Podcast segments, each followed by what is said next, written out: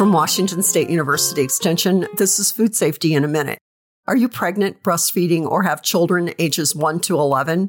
The Food and Drug Administration has science based advice for you about eating fish. Fish are an important part of a healthy diet, providing omega 3 fats, iron, protein, vitamin B12, and choline. The dietary guidelines for Americans recommend at least 8 ounces of seafood per week for adults. Almost all fish, however, contain mercury which accumulates in our bodies and may be harmful for the nervous and cardiovascular systems of a developing fetus and young children.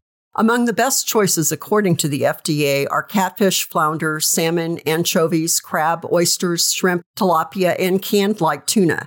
They recommend against consuming fish with high mercury levels, such as king mackerel, shark, swordfish, marlin, tilefish, and big eyed tuna. This is Susie Craig from Food Safety in a Minute.